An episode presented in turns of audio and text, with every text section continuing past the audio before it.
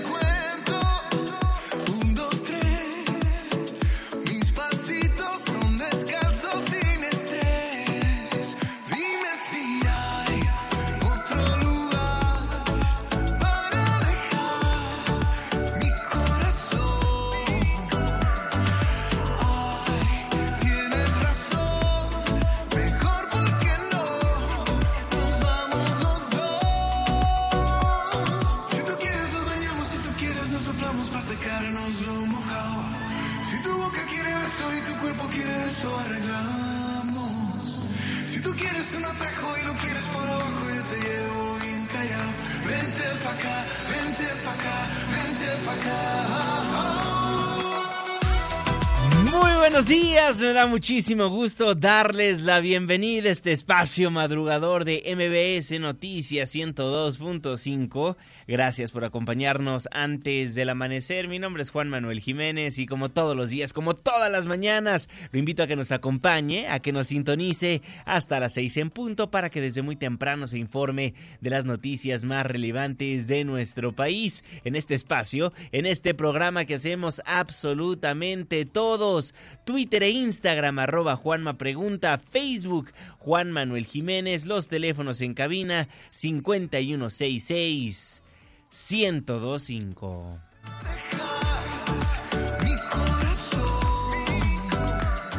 Vente pa' acá de Ricky Martin con Maluma. Muchísimas gracias por solicitarnos a los grupos, artistas y canciones que ponemos para musicalizar esta hora de información. El día de mañana, ¿a quién le gustaría escuchar?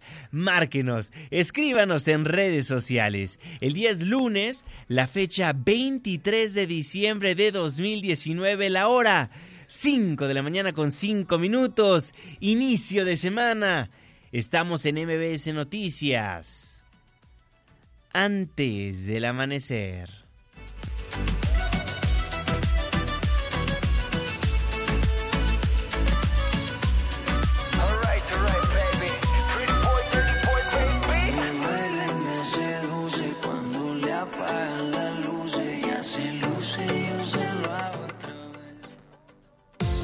¿De quién es el santo? Hoy, veintitrés de diciembre del dos mil diecinueve, felicitamos a Juan, Mardonio, Dagoberto, Victoria. Muchas felicidades. Clima. cinco de la mañana con seis minutos, Marlene Sánchez. Hola Juanma, ¿cómo estás? Muy buen día para ti, nuestros amigos del auditorio. Les informo que en las próximas horas se mantendrá el ambiente muy frío en la mayor parte de México. Habrá heladas matutinas en zonas montañosas con posible aguanieve en algunas zonas altas del Estado de México, Puebla y Veracruz. Se pronostican lluvias intensas en Chiapas, Oaxaca y Tabasco. Para la Ciudad de México se espera cielo parcialmente nublado. Permanece hasta las ocho de la mañana la alerta amarilla y naranja en prácticamente toda la capital por bajas temperaturas. Los termómetros marcarán una mínima de seis grados Celsius y una máxima de veintiuno. Este fue el reporte del clima antes del amanecer. Muchísimas gracias Marlene Sánchez y gracias a usted también por sintonizarnos antes del amanecer. Ya se lo comentaba Marlene, alertas amarilla y naranja para la Ciudad de México. Ernestina Álvarez, tú tienes más información. Buen día. Juanma, buenos días para ti, para los amigos del auditorio. Los invito a sacar chamarra, chalecos y todo aquello que abrigue porque el gobierno de la Ciudad de México activó las alertas amarilla y naranja para este lunes debido a las bajas temperaturas y heladas que se van a registrar en las dieciséis alcaldías de esta capital. La alerta naranja se activa para las alcaldías de Álvaro Obregón, Coajimalpa, Magdalena Contreras, Milpa Alta, Tlalpan y Xochimilco, en donde prevén que la temperatura descienda de uno a tres grados centígrados entre entre las cinco y las ocho horas. La alerta amarilla se activa para las demarcaciones de Azcapotzalco, Benito Juárez, Coyoacán, Cuauhtémoc, Gustavo Madero, Iztacalco, Iztapalapa, Miguel Hidalgo, Tláhuac y Venustiano Carranza, en donde se espera que la temperatura descienda de cuatro a seis grados centígrados entre las cinco y ocho horas, además de que prevén llovizna helada. La Secretaría de Gestión Integral de Riesgos y Protección Civil recomendó a la población usar al menos tres capas de ropa, de preferencia de algodón o lana, cubrir nariz y boca, evitar exponerse a cambios bruscos de temperatura, lavar las manos con frecuencia o usar gel antibacterial, utilizar crema para hidratar y proteger la piel contra el frío y, en caso de presentar algún malestar, acudir al centro de salud más cercano y evitar automedicarse. Las autoridades también sugieren consumir frutas y verduras ricas en vitaminas A y C para fortalecer las defensas, así como ingerir abundantes líquidos. Hasta aquí el reporte. Muchísimas gracias, Tina. Gracias a usted por estar en sintonía en el ciento dos punto cinco de su frecuencia modulada en este veintitrés de diciembre de dos mil diecinueve. Ya se nos acabó el año. Gracias a quienes nos ven a través de nuestra página de internet m b s noticias punto com y por supuesto que le mandamos un caluroso abrazo a las personas que nos honran con su presencia a través de las distintas aplicaciones que hay en los teléfonos inteligentes. El reloj está marcando las cinco de la mañana con nueve minutos. Le voy a informar. Se nos acaba el año, se termina el dos mil diecinueve... y se confirma. El dos mil diecinueve será marcado como el año más violento en la historia del país. René Cruz. Juanma, muy buenos días. Durante el mes de noviembre se registraron dos mil novecientas noventa y seis víctimas de homicidio doloso y feminicidio, de acuerdo con el reporte del Secretariado Ejecutivo del Sistema Nacional de Seguridad Pública. En lo que va de este año, treinta y dos mil seiscientas cuatro personas fueron asesinadas, lo que representa un aumento de dos punto nueve por ciento con respecto al mismo periodo de dos mil dieciocho, cuando se contabilizaron treinta y un mil seiscientas sesenta y cuatro víctimas, con lo que dos mil diecinueve se perfila como el año más violento. En materia de homicidios dolosos, el mes pasado se contabilizaron dos mil novecientas veintiuno víctimas, es decir, un incremento de uno punto cinco por ciento respecto a octubre, cuando se registraron dos mil ochocientas setenta y cuatro, con lo que noviembre se ubica como el cuarto mes más violento del presente año. En el penúltimo mes de este año, los feminicidios registraron un aumento de siete punto uno por ciento al pasar de setenta casos en octubre a setenta y cinco en noviembre. En el acumulado de enero a noviembre, este delito suma novecientas dieciséis víctimas, lo que se traduce en un incremento de doce punto ocho por ciento comparado con el mismo periodo del dos mil dieciocho, cuando se contabilizaron ochocientos doce casos. Las entidades con mayor número de homicidios en términos absolutos son Guanajuato trescientos cuarenta y seis, Estado de México doscientos cuarenta y cinco, Baja California doscientos veintinueve, Chihuahua doscientos veintisiete, Jalisco doscientos veintiséis y la Ciudad de México se ubica en el noveno lugar con ciento dieciocho homicidios. En materia de secuestros, en noviembre, ciento seis personas fueron privadas de forma ilegal de su libertad, lo que representa una disminución de dieciocho punto cuatro por ciento comparado con octubre, cuando se contabilizaron ciento treinta casos. En lo que va del dos mil diecinueve se registraron mil quinientos cinco secuestros, lo que representa un aumento de ocho punto cinco por ciento comparado con el dos mil dieciocho, cuando se contabilizaron mil trescientos ochenta y siete casos de privación ilegal de la libertad. Juanma, el reporte que tengo. Muy buenos días. Muy buenos días, René Cruz. Más de treinta y dos mil personas fueron asesinadas en el dos mil diecinueve. El año que está por concluir va a marcar la historia de nuestro país como el año más violento. Asesinaron y mataron a más de treinta y dos mil personas, y esas son las registradas.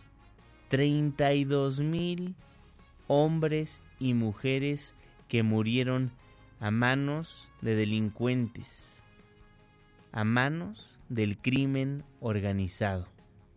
el presidente Andrés Manuel López Obrador hizo un llamado a los jóvenes a no caer en las drogas y optar por el deporte, si es posible, que sea el béisbol. Vamos a seguir impulsando todos los deportes y vamos de manera especial a impulsar mucho el béisbol. Tenemos que darle opciones, alternativas a los jóvenes. Nada de las drogas. Hay que macanear, hay que jugar béisbol.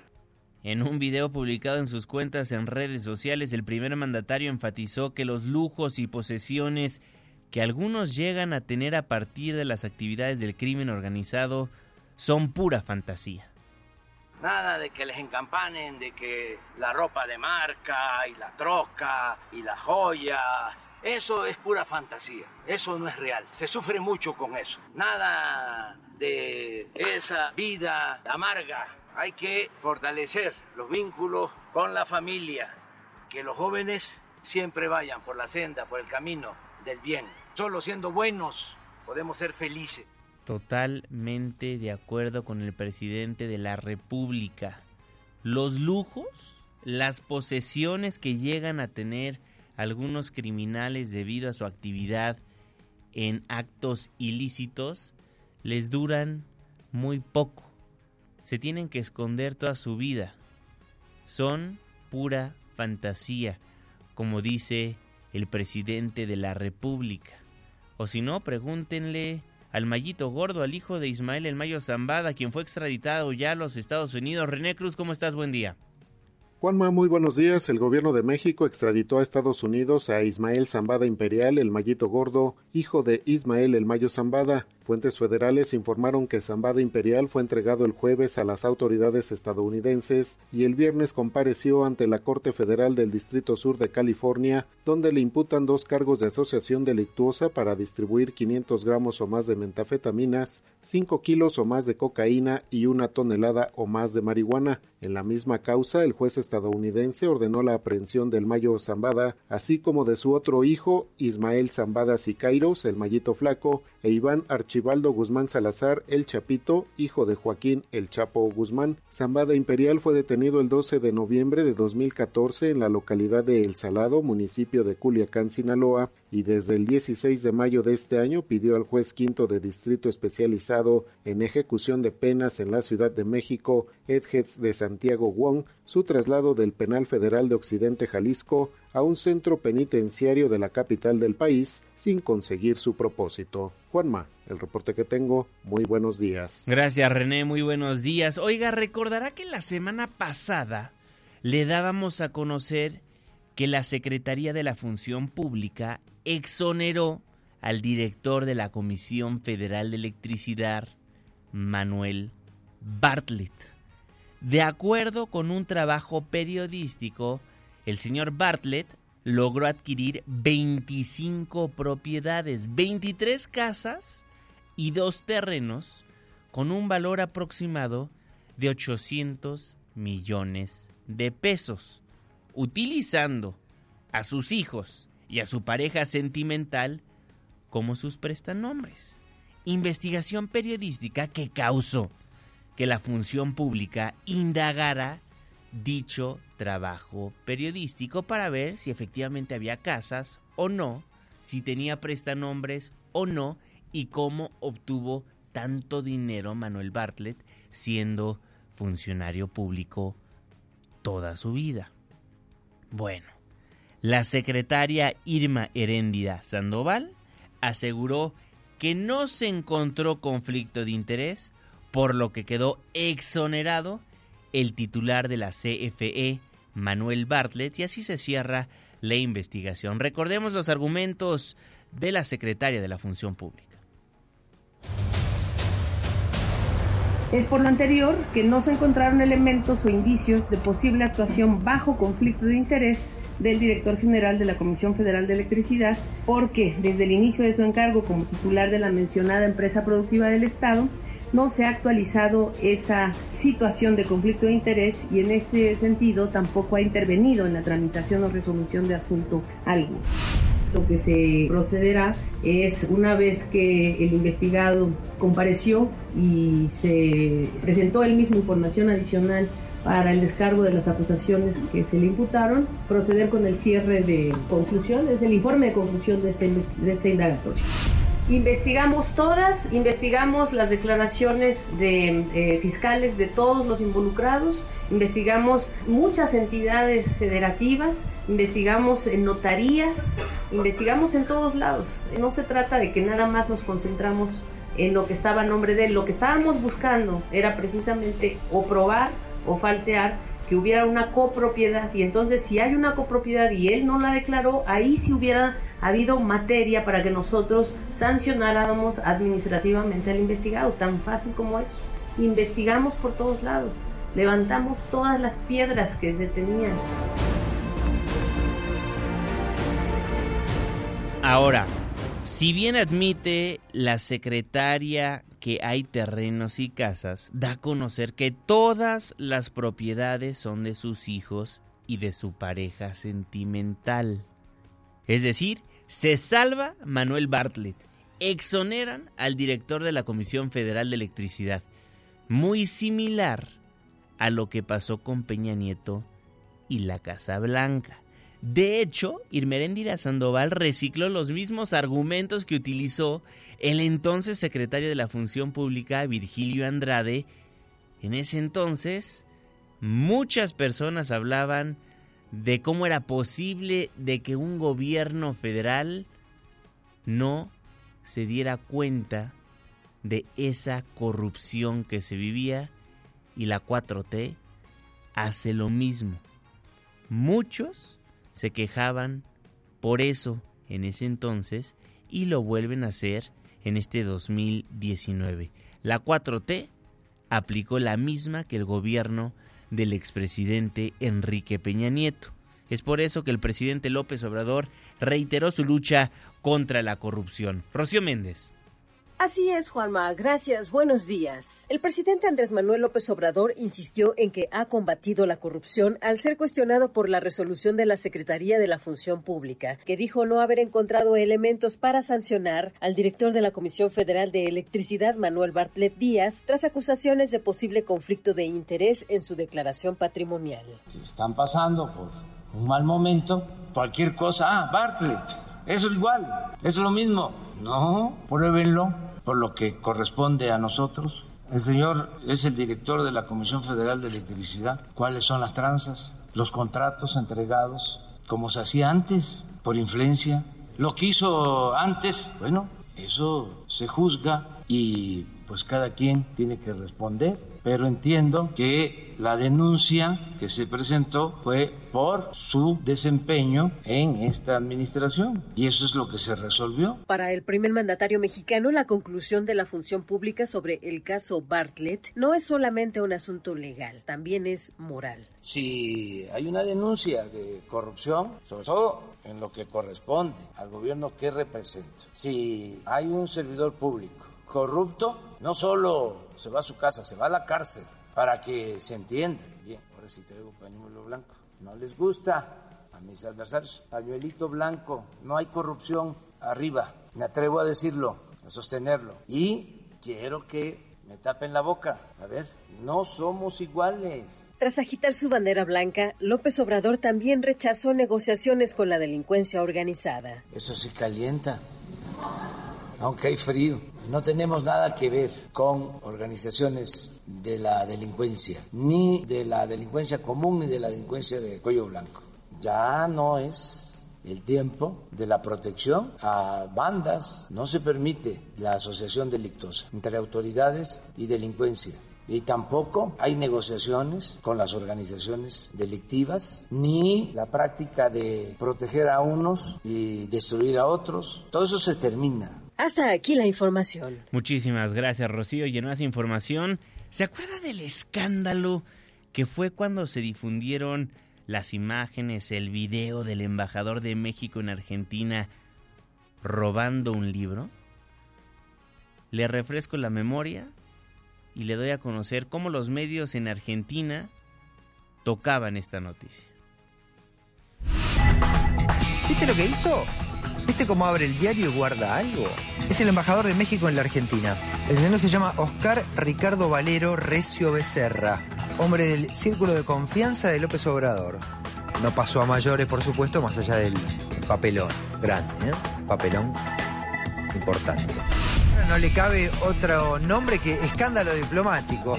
Imágenes de un hombre que se roba un libro en una librería tradicional de Buenos Aires.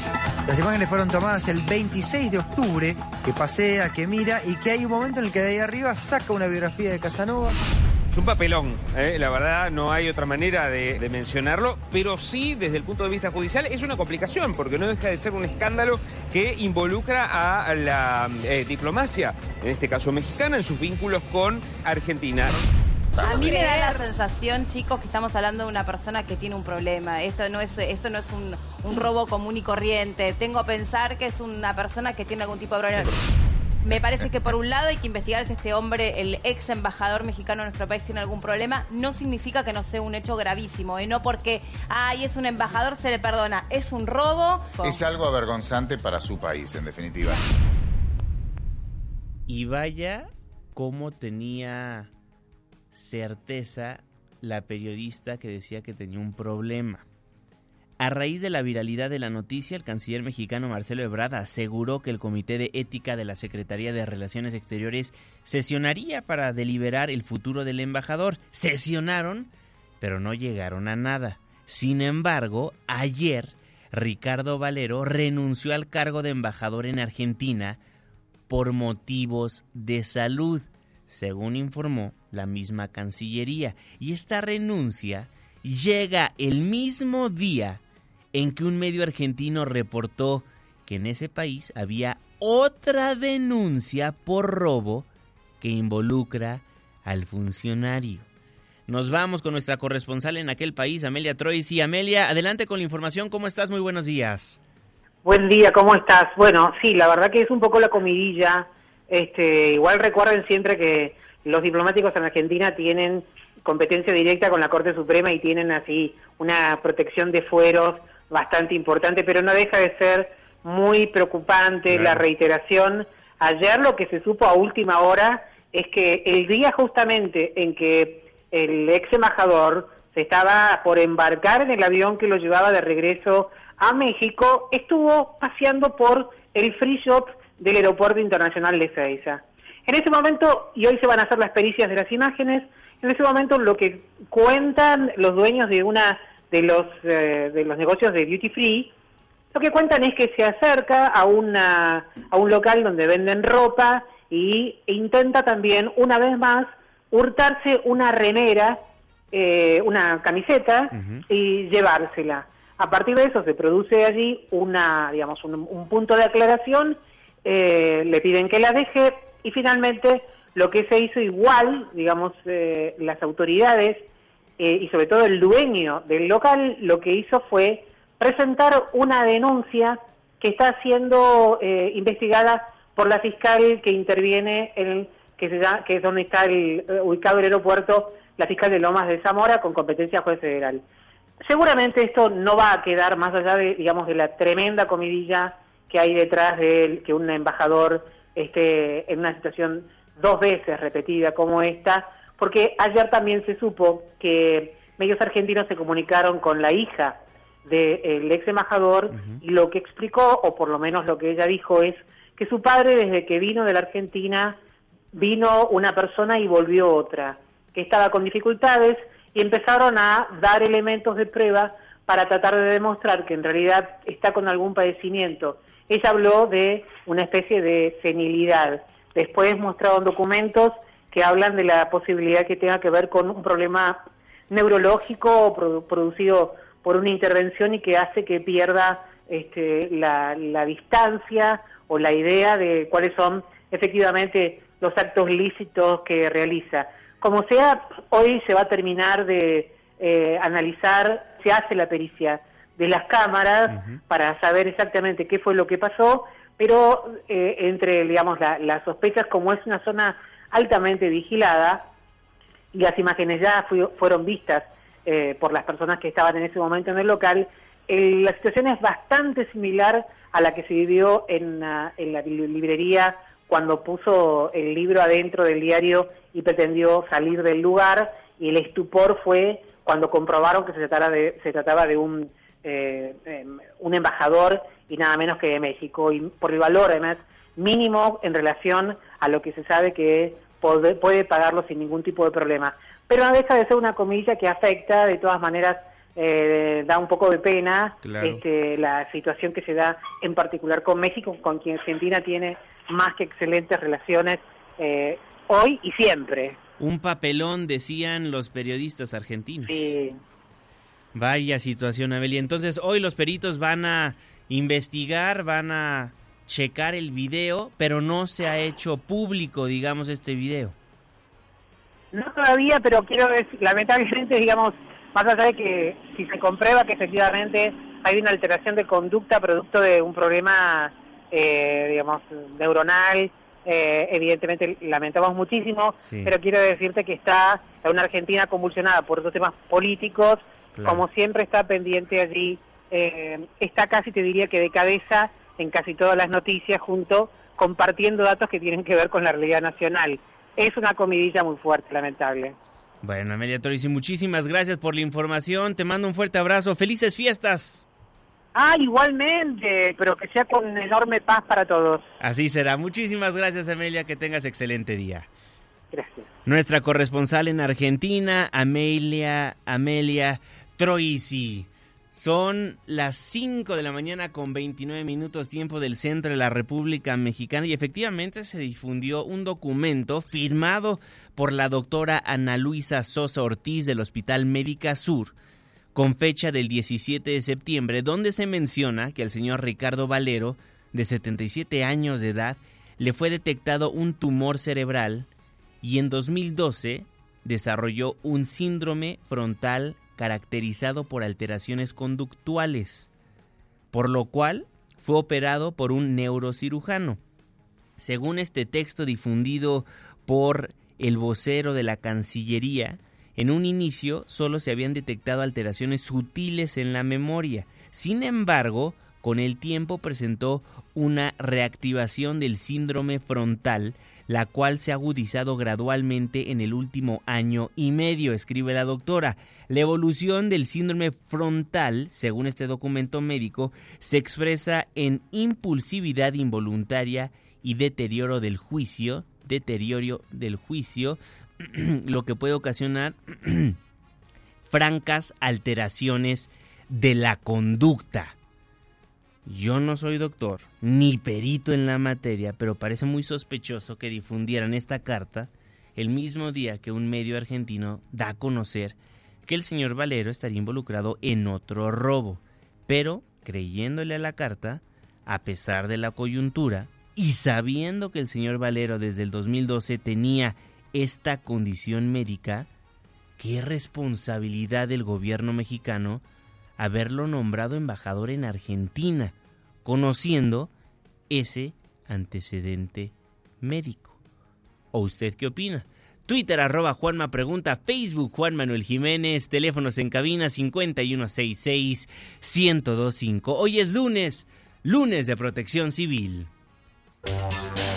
Protección Civil, antes del amanecer.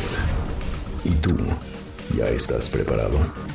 David León, Coordinador Nacional de Protección Civil, ¿cómo está en este lunes bastante frío? Buenos días. Querido Juanma, saludos a ti y a todos los amigos de antes eh, del amanecer. Efectivamente, bajas temperaturas en eh, gran parte del país, particularmente el norte, las zonas serranas del norte del país. Temperaturas cercanas a los menos diez, incluso menos once grados en distintos puntos del territorio. Durango, Chihuahua, Coahuila, Sonora, Aguascalientes, San Luis Potosí, Zacatecas, Jalisco, Nuevo León, el Estado de México, Veracruz y el Estado de Puebla, con reportes de muy bajas eh, temperaturas, caída de nieve y aguanieve en algunos municipios, Juanma, de Jalisco, de Nuevo León, de Zacatecas, de San Luis Potosí, de Chihuahua y de Coahuila. Afortunadamente no tenemos eh, reportes de, de daños. Como sabes, desde la segunda quincena del mes de septiembre, todas las dependencias del gobierno de México, en coordinación con los gobiernos estatales y municipales, tenemos este protocolo eh, invernal para atender a la población, a la más vulnerable, por supuesto, con apoyo de la Sedena, de la Marina, de la Guardia Nacional, particularmente para brindar cobijo, eh, bebidas y alimentación eh, caliente, eh, por supuesto albergues eh, temporales.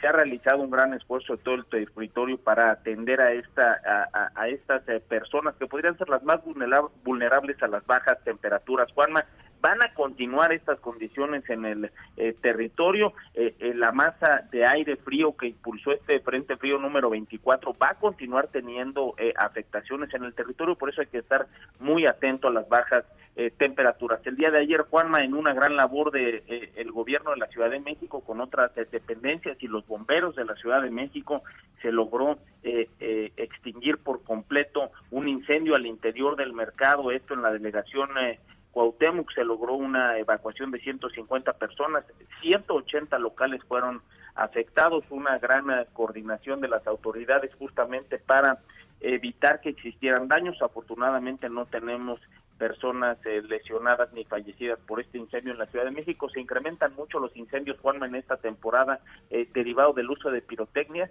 de la sobrecarga de nuestras instalaciones eléctricas eh, con adornos y de la utilización de algunos artefactos para ganar temperatura al interior de las viviendas. Tenemos que tener mucho cuidado, Juanma, en estas fiestas con ello. Por último, volcán Popocatépetl, cuarenta y cinco exhalaciones en la noche. Esta noche, una noche tranquila, ciento sesenta y tres exhalaciones en las últimas veinticuatro horas y cuarenta minutos de tremor. A las nueve de la mañana, Juanma, realizaremos con el apoyo de la Guardia Nacional un sobrevuelo al cráter del volcán Popocatépetl, que debo decirte está cumpliendo veinticinco años de este periodo de actividad importante. Más información acerca de todo esto en la cuenta de Twitter de la Coordinación Nacional de Protección Civil, arroba C N P C-bajo.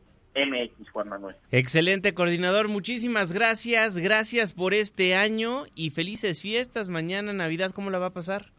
Pues voy a pasarla eh, muy atento, por supuesto, porque esto es de veinticuatro horas, Juanma, muy atento de la protección civil en el país, pero estoy seguro con mis hijos, con mi esposa, eh, en familia, y el agradecido soy yo contigo y con todo el auditorio de Antes del Amanecer por permitirnos, Juanma, como nunca antes, fortalecer la cultura de la protección civil a través de esta participación. Muchísimas gracias, coordinador. Le mando un fuerte abrazo. Nuevamente, vuelta, felices Juanma. Fiestas. Muchísimas gracias, David León, el coordinador nacional de protección civil, Antes del Amanecer. Son las cinco de la mañana con treinta y cinco minutos, tiempo del centro de la República Mexicana. Con eso nos vamos a un breve corte comercial, nos vamos a la pausa. Al volver, ¿van a subir los precios del transporte público en el dos mil veinte o únicamente será el ajuste inflacionario? Ya lo respondió la jefa de gobierno, le tenemos sus declaraciones Antes del Amanecer. Twitter e Instagram, arroba Juanma Pregunta, Facebook, Juan Manuel Jiménez, y nuestro WhatsApp, cincuenta y cinco dieciséis treinta y cuatro cincuenta y tres noventa y cinco. ¿Va a salir de vacaciones? ¿Dónde va a ir? ¿O únicamente descansará en su hogar, en su casa? Déjenos saber a través de nuestras plataformas digitales. Fiebre de Ricky Martin con Wisin y Yandel. Después, reporte vial. La pausa. Y ya volvemos. Yo me la paso cada día pensando en ti. Ay, ay, ay, ay. Y que entre tus brazos, viendo la cabeza. Ven, cúrame suavecito todo este calor que va por mi pena. Ay, cúrame suavecito que solo tú tienes la receta. Antes del Amanecer, con Juan Manuel Jiménez. Con Juan Manuel Jiménez. Continuamos. Vestido de traje, lujuria salvaje bajo mi piel. Si Dios puso la manzana fue para morder. Ay Dios, pequemos abrazaditos hasta el amanecer.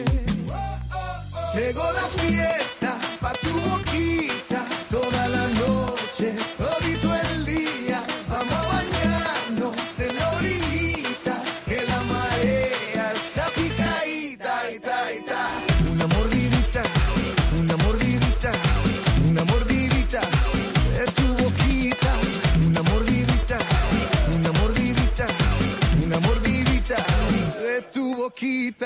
labios, mis dientes, bocado crujiente. Estamos de vuelta en M B S Noticias. Gracias por madrugar con nosotros. Mi nombre es Juan Manuel Jiménez y es un gusto nuevamente saludarlo en este veintitrés de diciembre de dos mil diecinueve. Ya sabe que a pesar de que hay vacaciones, la información no descansa en esta casa informativa. Los únicos días que descansamos en esta estación son el veinticinco de diciembre y el primero de enero. Entonces nos escucharemos el resto de los días antes del amanecer. Una mordidita, una mordidita, una mordidita de tu boquita, una mordidita. La mordidita de Ricky Martin, y uno de los afortunados que se encuentra disfrutando de sus muy merecidas vacaciones es el jeque de los deportes, Luis Enrique Alfonso, por lo cual pues tratamos de conseguir a alguien muy similar a nuestro jeque para que nos dé la información deportiva, y no tuvimos que buscar muy lejos su sobrino. Antes del amanecer con la información deportiva. Adelante, César, muy buen día.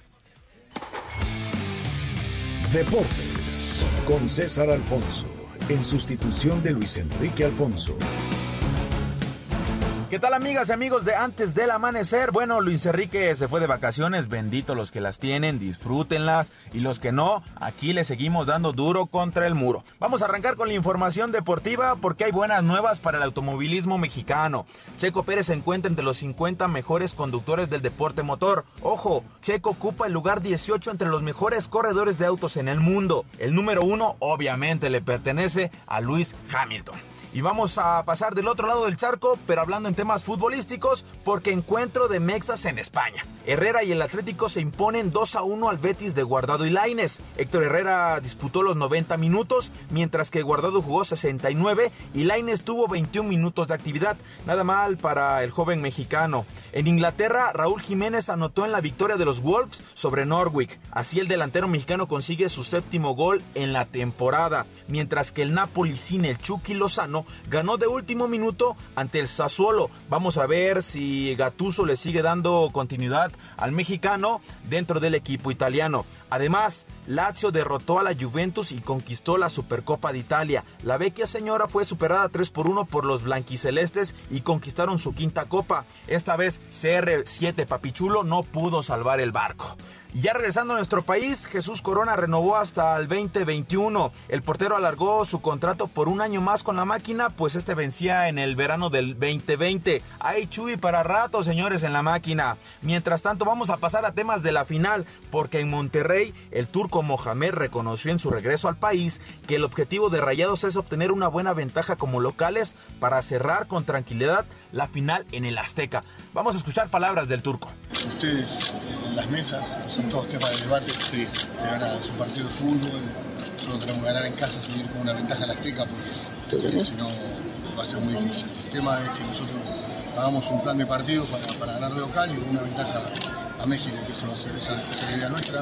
Así que bueno, vamos a llegar muy bien mentalmente y físicamente, así que no, no hay ningún problema. Así las palabras medias tibias del turco empiezan a calentar la final del fútbol mexicano para ir en contra de estas frías temperaturas en el país. Y también para ver de una vez, arrancando la semana, mi Juanma, vamos a ver si tú le vas a meter billuyo, le metemos, le apostamos ahí. Yo voy con Rayados, obviamente, nunca con las Águilas. Tú me dices, yo te la acepto. Tú pon, tú pon la cantidad y yo digo que sí. Pues bueno, mi Juanma, hasta aquí la información deportiva. Te mando un caluroso abrazo porque con estas bajas temperaturas sí que se necesitan. Soy César Alfonso, nos escuchamos mañana. Chao. Chao, mi querido César Alfonso. Antes del amanecer, los deportes. En sustitución de Luis Enrique Alfonso, el jeque de los deportes, su sobrino, mi querido César Alfonso. cinco con cuarenta y tres, resumen capitalino.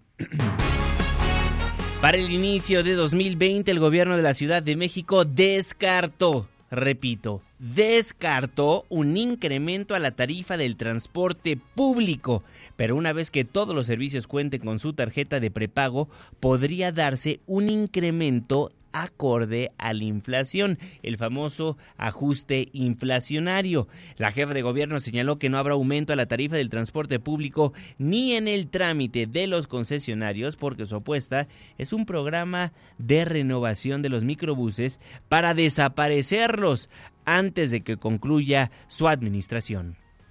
Por lo pronto se va a mantener y estamos con un programa de renovación de microbuses que ya se va a presentar pronto, en donde va a haber subsidios de diferente tipo para poder en nuestra administración pues ya desaparecer los microbuses de la ciudad.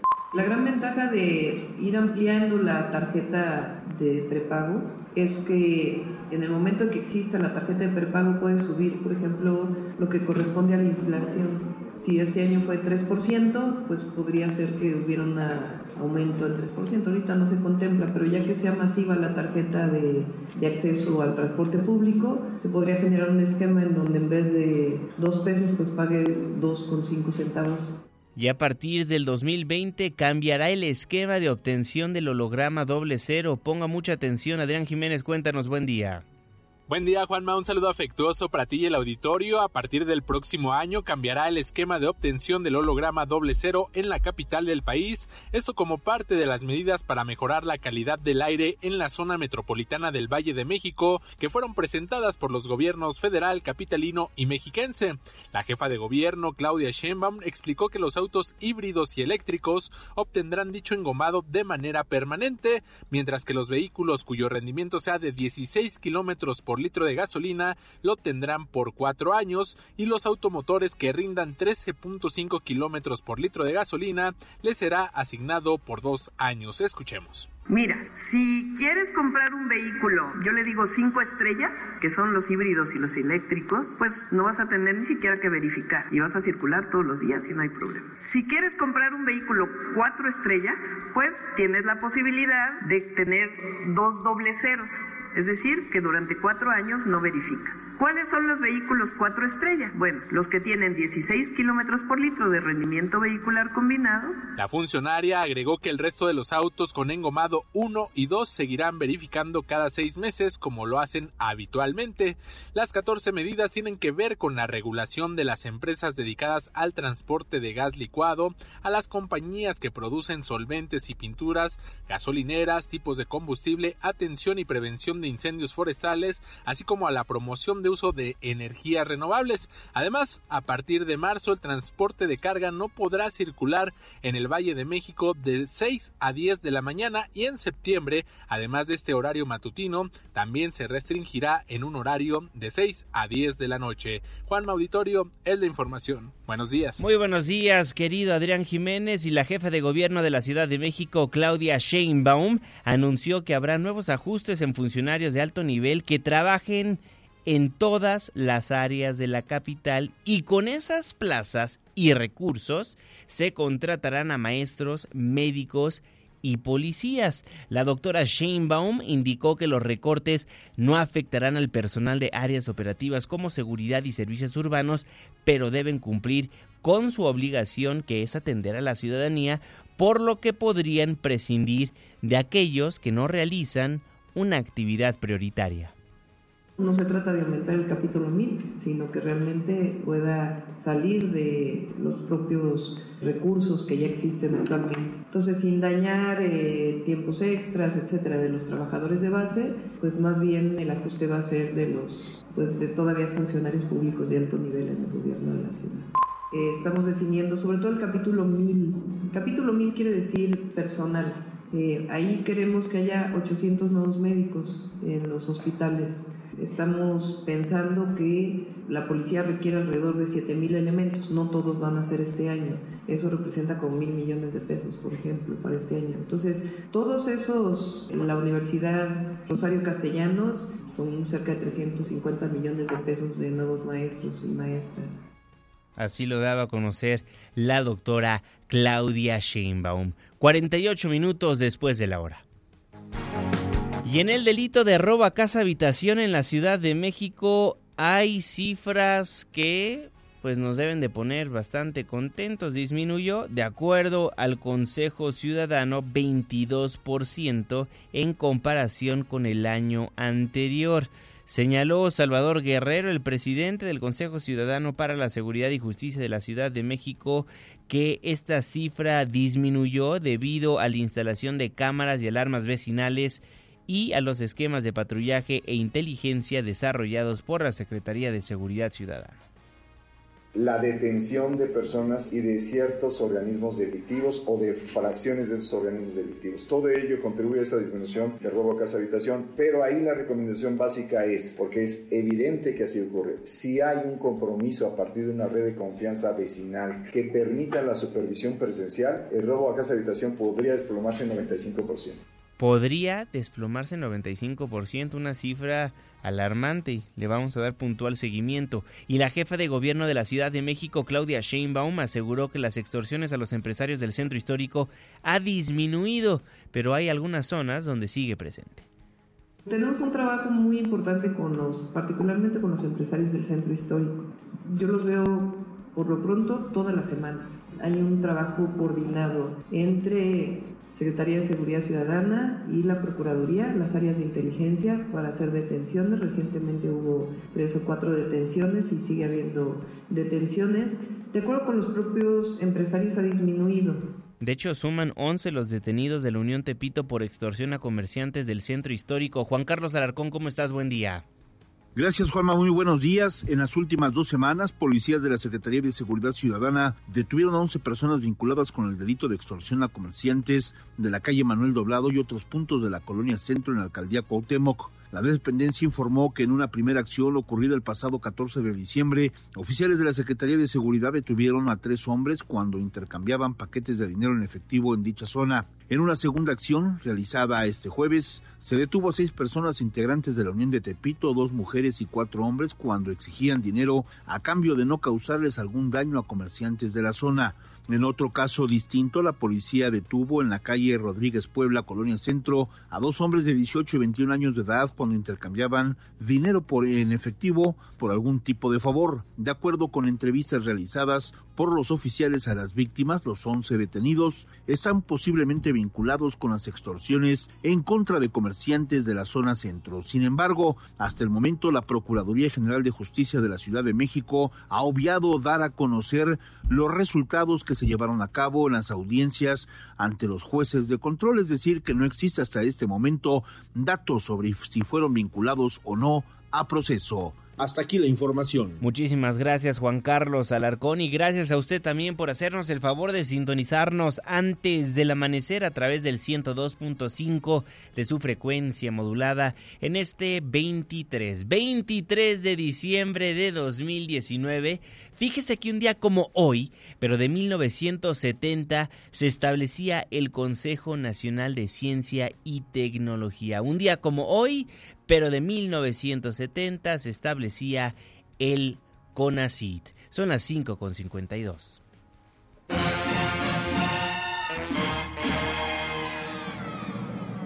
¿Ya escucharon? ¡Libre! ¡Taxi! ¡Taxi! ¡Libre! Muchísimas gracias. ¡Un, dos, tres, ¡ah! Es tiempo de subirnos al taxi, abróchese los cinturones porque estamos a punto de hacer un recorrido. Sergio Almazán, ¿por dónde vamos a estar viajando el día de hoy? Buenos días. Mi querido Juan Manuel, gusto saludarte. Ya, ahora sí, nos está llegando el año nuevo. No sé si ya hiciste tu carta de buenos deseos, no sé si tu público ya está escribiendo la carta a los Reyes Magos. Nosotros estamos haciendo lo propio y por lo pronto te envío a ti y a todo tu público un abrazo afectuoso con buenos deseos para que este dos mil veinte haya pues más logros, más deseos por cumplir y más ganas de seguir viviendo y darle cuerda a ese dos mil veinte que ya está próximo a llegar. Y como ya está por llegar y estamos por concluir, si no es que ya tú ya concluiste todas las posadas, pues hoy quiero platicarles de uno de los elementos, uno de los ingredientes, uno de los personajes de este fin de año, y seguramente es que nosotros ya los extendemos hasta el siguiente año, que es la piñata. ¿De dónde viene? ¿Cuándo surgió este enorme ingrediente festivo, lúdico, que convoca a las familias, a los niños, a los adultos, a los abuelos, alrededor de lo que originalmente fue una olla de barro. El día de hoy ya no lo es, muchas de ellas son de cartón. Pues sería en mil quinientos ochenta y siete cuando un fraile del poblado de San Agustín Colman, don Diego de Soria, lo pone de moda, le pide permiso al Papa Sixto quinto para llevar a cabo un ritual o un culto católico alrededor de este objeto que era una olla de barro decorada, que más tarde sería decorada con estos elementos religiosos, pero que para nosotros son muy festivos, que es convertir esa olla de barro en una estrella de siete picos que representaron a partir del siglo diecisiete los siete pecados capitales a los cuales el hombre siempre está tentado a caer, y que por eso en diciembre rompemos la piñata en símbolo de alejarnos de los pecados capitales. Mi querido Juan Manuel, si tú tienes una posada en puerta, te pido por favor que me invites, y si tu público radioescucha está pensando organizar, ¿por qué no nos invitan o por lo menos nos comparten una postal de sus posadas ahí en casa, en la calle donde viven, en el barrio, en su trabajo, en su oficina? Uh-huh. Y nos la hacen llegar a mi Twitter, que es ese almazán setenta y uno, o el Instagram, que es el Cocodrilo M B S, y los sábados los espero a las siete de la noche para conocer más de las historias de esta ciudad. Mi querido Juan Manuel, hasta el siguiente lunes. Perfecto, mi querido Sergio. Si va a una posada o si realiza una posada, pues invítenos a don Sergio Almazán y a su servidor. Ya sabe que nos puede encontrar en las distintas plataformas digitales. Y bueno, justamente las posadas son los eventos que van a traer mucha derrama económica para la República Mexicana. Las posadas, las comidas, los regalos, ¿cuánto van a generar este año? Citlali Sainz, buen día. Hola Juanma, buenos días a ti también, a nuestros amigos del auditorio. Los comerciantes establecidos del país estimaron que las vacaciones y las festividades de fin de año traerán al sector ventas superiores a los quinientos tres mil millones de pesos, cantidad que representará un incremento de cinco punto ocho por ciento respecto a lo que se captó en los mismos festejos de dos mil dieciocho. El presidente de la Confederación de Cámaras Nacionales de Comercio, Servicios y Turismo, José Manuel López Campos, explicó que los giros con mayor demanda demanda de compra son la ropa, calzado, juguetes, artículos electrónicos, muebles, línea blanca, artículos de decoración de interiores, joyería, alimentos, abarrotes, automóviles nuevos y usados, así como el consumo de restaurantes, hoteles, bebidas y tabaco. La CONCANACO indicó que los establecimientos que registrarán incrementos entre el cincuenta y el cien por ciento al ser este mes del año, pues uno de los mejores en ventas, van a ser algunos de los que mencionamos, lo que permite que se reactive la economía nacional. La CONCANACO resaltó que de igual forma tiene un efecto favorable para el sector turístico, toda vez que en este mes se dan las visitas de numerosos paisanos a la República Mexicana, sus lugares de origen. Además de que en estas fechas se acostumbra a dar obsequios por la celebración de Navidad, muchas familias acostumbran salir de vacaciones, otros visitan a familiares y amigos que están en otros lugares o viajan para conocer nuevos sitios. Juan, es mi reporte. Buenos días. Buenos días, Itlali. Gracias a usted por el obsequio más grande que le puede dar a un comunicador. Su sintonía, su preferencia. Muchísimas gracias por habernos acompañado a lo largo de este dos mil diecinueve.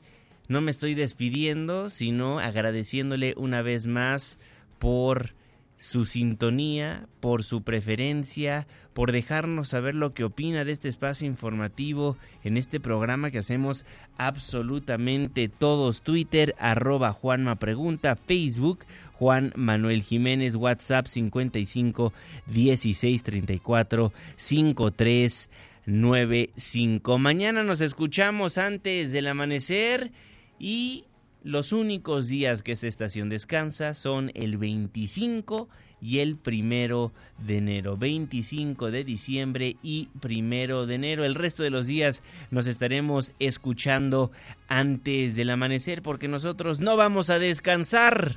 Vamos a estar informándoles siempre lo que es noticia en México y el mundo. Dejamos el ciento dos punto cinco, pero pero nos escuchamos en el ciento cuatro punto nueve en Exa F M. Le tengo un resumen de noticias cada hora a la hora hasta las diez de la mañana y después nos vemos en la televisión en punto de las siete de la noche en tu ciudad en tiempo real a través de la pantalla de A D N cuarenta, el canal informativo más visto de México. A nombre de este gran equipo de trabajo, si sale de vacaciones, pórtese bien, si sale de vacaciones, hágalo con responsabilidad y disfrute de nuestro país, o si viaja mucho más allá de nuestras fronteras y nos está escuchando en estos momentos rumbo al aeropuerto, pásesela muy bien.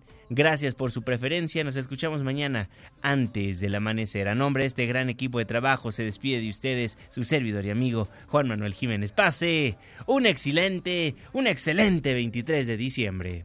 Y ahora me tiene la mente en la luna y lo quiere el piso. No se me quita, esto no se me quita.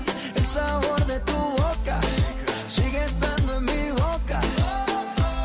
Y eso no hay quien lo frene, fue sin aviso. Y ahora me tiene la mente en la luna y lo que es en el piso. Mamacita, yo te vi, me gustaste tanto. Pasaste por el lado, me quedé. Ya casi sale el sol. Nos escuchamos mañana en punto de las cinco, antes del amanecer.